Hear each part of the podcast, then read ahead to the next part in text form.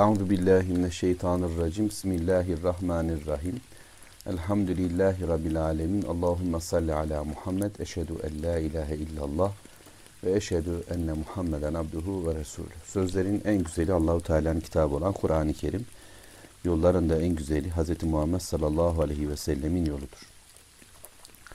Bugün bir iki hadisi sizlerle paylaşmak istiyorum. Bunlardan birisi bir derdi, bir sıkıntıyı bize öğretiyor, tespit ediyor. Ve ikincisi ise sanki şifayı öğretiyor. Böyle değerlendirebiliriz. Birinci hadis-i şerif Edebül Müfret İmam Buhari'nin Edebül Müfred'inde geçmekte ve tercümeyi de oradan okuyacağım inşallah. Aynı zamanda hadis-i şerif Şuab-ül İman'da geçiyor Beyhaki'nin. Ahmet bin Hanbel'in müsnedinde de 16.258. hadis olarak verilmiş. Şöyleydi hadis hatırlayın. Hişam bin Amir el-Ensari Enes'in amcaoğlu Peygamber sallallahu aleyhi ve sellemi şöyle buyururken dinlemiş. Bir Müslümanın üç günden fazla bir Müslümanla ilişkisini kesmesi helal değildir. Üç günden sonra ilişkilerini kesmeye devam ettikleri sürece haktan uzaklaşmışlardır.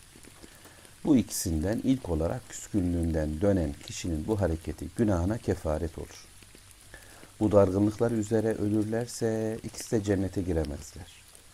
Biri selam verir ve diğeri selamını kabul etmeyip selamını almazsa onun selamını melekler alırlar, diğerine ise şeytan karşılık verir. Birinci hadis-i şerif böyle. İlk olarak şunu dememiz gerekiyor. Müslüman olmak hayatla ilgili tüm kararları Allah'a bırakmak demektir. Aslında şöyle daha kesin konuşalım. Kararlarımızı, kalpte oluşan niyetlerimizi, zihnimizde oluşacak tüm fikirleri Allah'a bırakmak demektir. Yani Rabbim sen neyi seviyorsun? Sen neden razı olursun? Sen neyi sevmez? Sen neden razı olmazsın?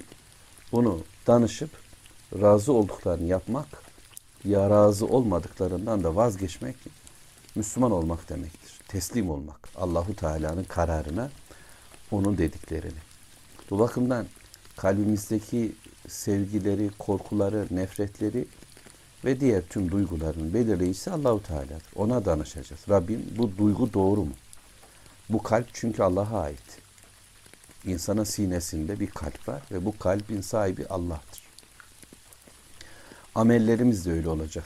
Vazgeçişlerimiz ya da ileri atılışlarımız, küsmelerimiz ya da barışmalarımız vesaire bu eylemlerimizin de sahibi Allah'tır. Hatta zihnimizdeki doğruları da iman edince değiştiriyoruz yanlışlarla.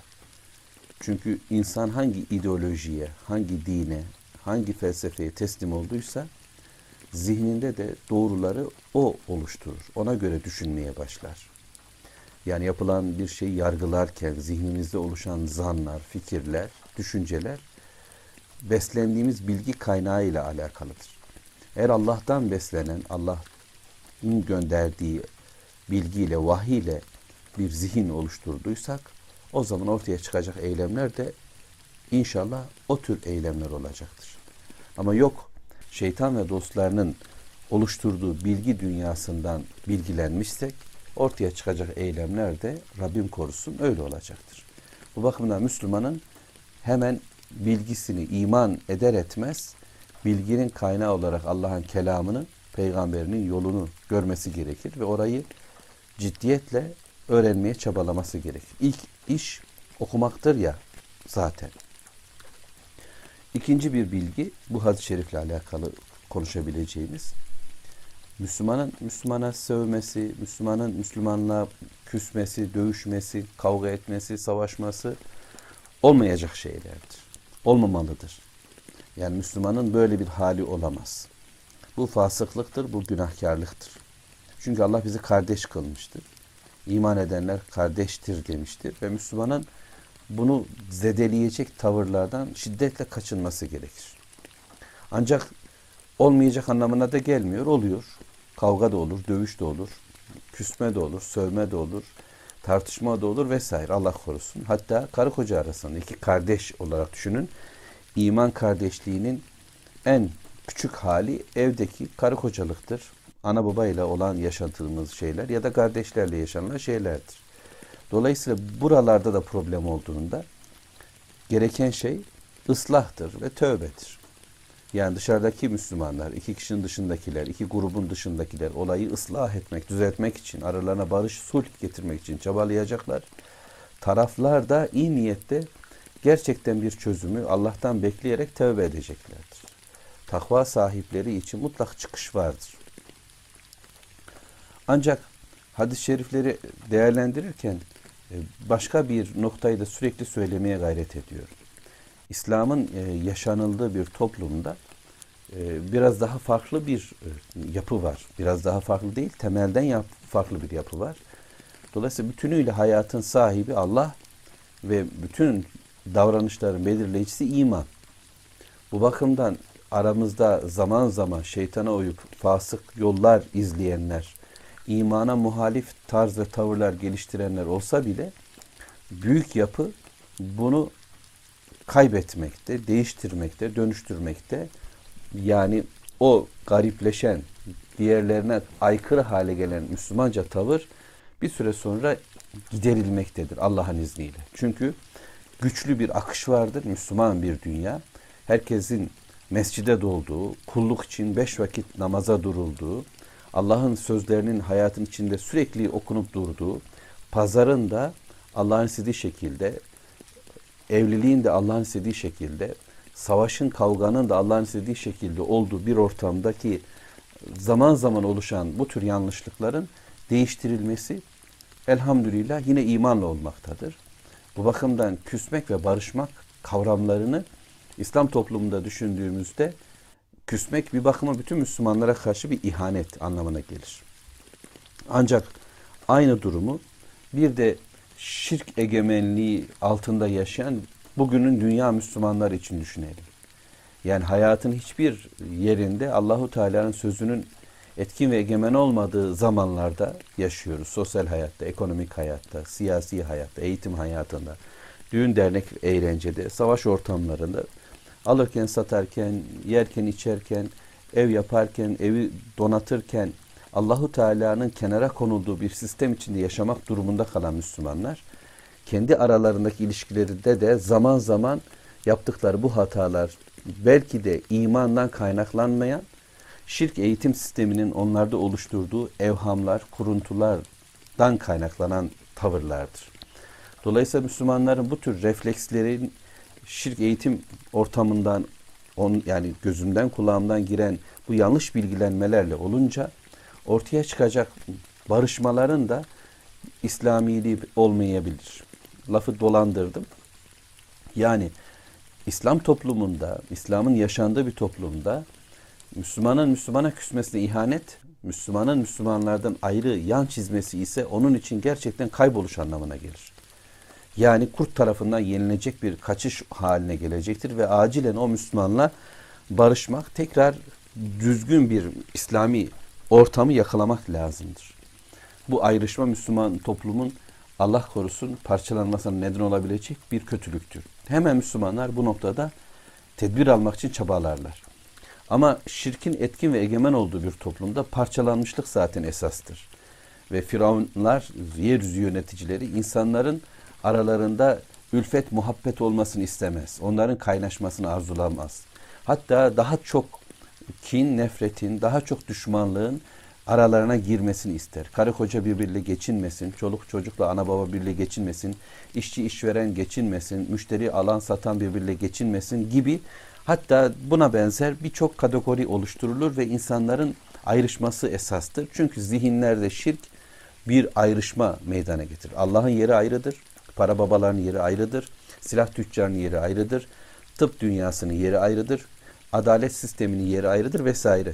Böylece bu ortamda yetişmiş olan insanlar baştan beri vahiden kopuk bir hayatı yaşayan Müslümanların La ilahe illallah Muhammedur Resulullah demeleri onları kardeş kılsa bile bu kardeşliği yürütecek imkanlardan yoksundurlar. Bu bakımdan bazen barışmalarımız ve küsmelerimizi de buna göre değerlendirmek gerekecektir.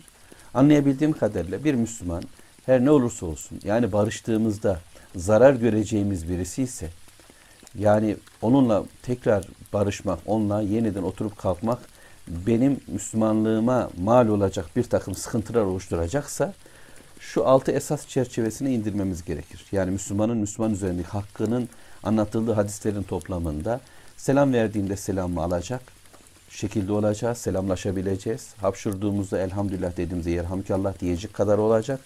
Davetlere gidecek, icabet edecek şekilde, hastalandığımıza ziyaret edecek şekilde, ölürsek cenazeye gidecek şekilde, bir hayır dua isterse, istişare yaparsa, fikir danışırsa, nasihat isterse nasihat edecek kadar ilişkileri açacağız. Kapıyı bu şekilde hani böyle aralık bırakacağız ki gidiş geliş olabilsin. Değilse küsmek, izole olmak, aramızı tamamen kapatmak anlamında olmayacaktır. Bu hadise göre adım atan kazanır. Müslüman eylemcidir. Müslüman durağan değildir. Müslüman kendini şeytanın kollarına bırakmaz. Bu bakımdan önce o davranır ve dönen, barışmak için çabalayan meleklere yüzünü döner. Ne, reddeden, arkasını dönen, itiraz eden ancak şeytana döner ve şeytanlaşır. İkinci hadis-i şerifte ise e, çare var. Hemen çok kısa bir şekilde onu da ifade edeyim. Herhangi bir Müslüman, Müslüman kardeşinin elini sıkarsa, içlerinde birbirlerine karşı bir kin de bulunmazsa, birbirlerinden ayrıldıklarında kendilerinin geçmiş günahlarını Allah affetmiş olarak ayrılırlar. Bir kimse Müslüman kardeşine sevgi nazarıyla bakarsa, içlerinde de kin bulunmazsa da bulunmazsa daha gözünü kardeşinden ayırmadan Allah her ikisinin de geçmiş günahını affeder. İki amel görülüyor burada. Birisi tokalaşmak, musafaha dediğimiz e, kardeşler karşı Müslümanlar karşı karşıya geliyorlar, tokalaşıyorlar ve günahları dökülüyor. Bir bak diğeri bakışmak yani sadece birbirimize sevgiyle, muhabbetle bakmak imanın gereği olarak kinsiz, öfkesiz, nefretsiz, geçmişin üzerine sünger çekerek bakıyorsun. Günahların dökülüyor. Müslümanlar bu tür hadis-i şerifleri okuduğumuzda bazen aklımıza şöyle geliyor. Yani Afrika'ya gidiyoruz. İşte orada siyah bir kardeş görüyoruz tanımadığımız. Muhabbetle ona bakıyoruz. Bu da bizim kardeşimiz diye. Sonra tokalaşıyoruz onunla. Günahlarımız dökülüyor. Ve e, sevinçle böyle Müslüman yüreği pır, pırpır ediyor. Evet ya da işte uzak diyarlara gidiyoruz. Başka Müslümanlarla tokalaşıyor, kucaklaşıyor. Sevgiyle bakıyoruz onlara. Bunlardan kaynaklanacak bir iman kardeşliğinin ne kadar büyük bir coğrafyaya hakim olduğunu sevincini yaşıyoruz. Güzel, pekala. Ama adam evine geldiğinde, karısının elini tuttuğunda aynı durumun gerçekleşeceğini niye düşünmüyor?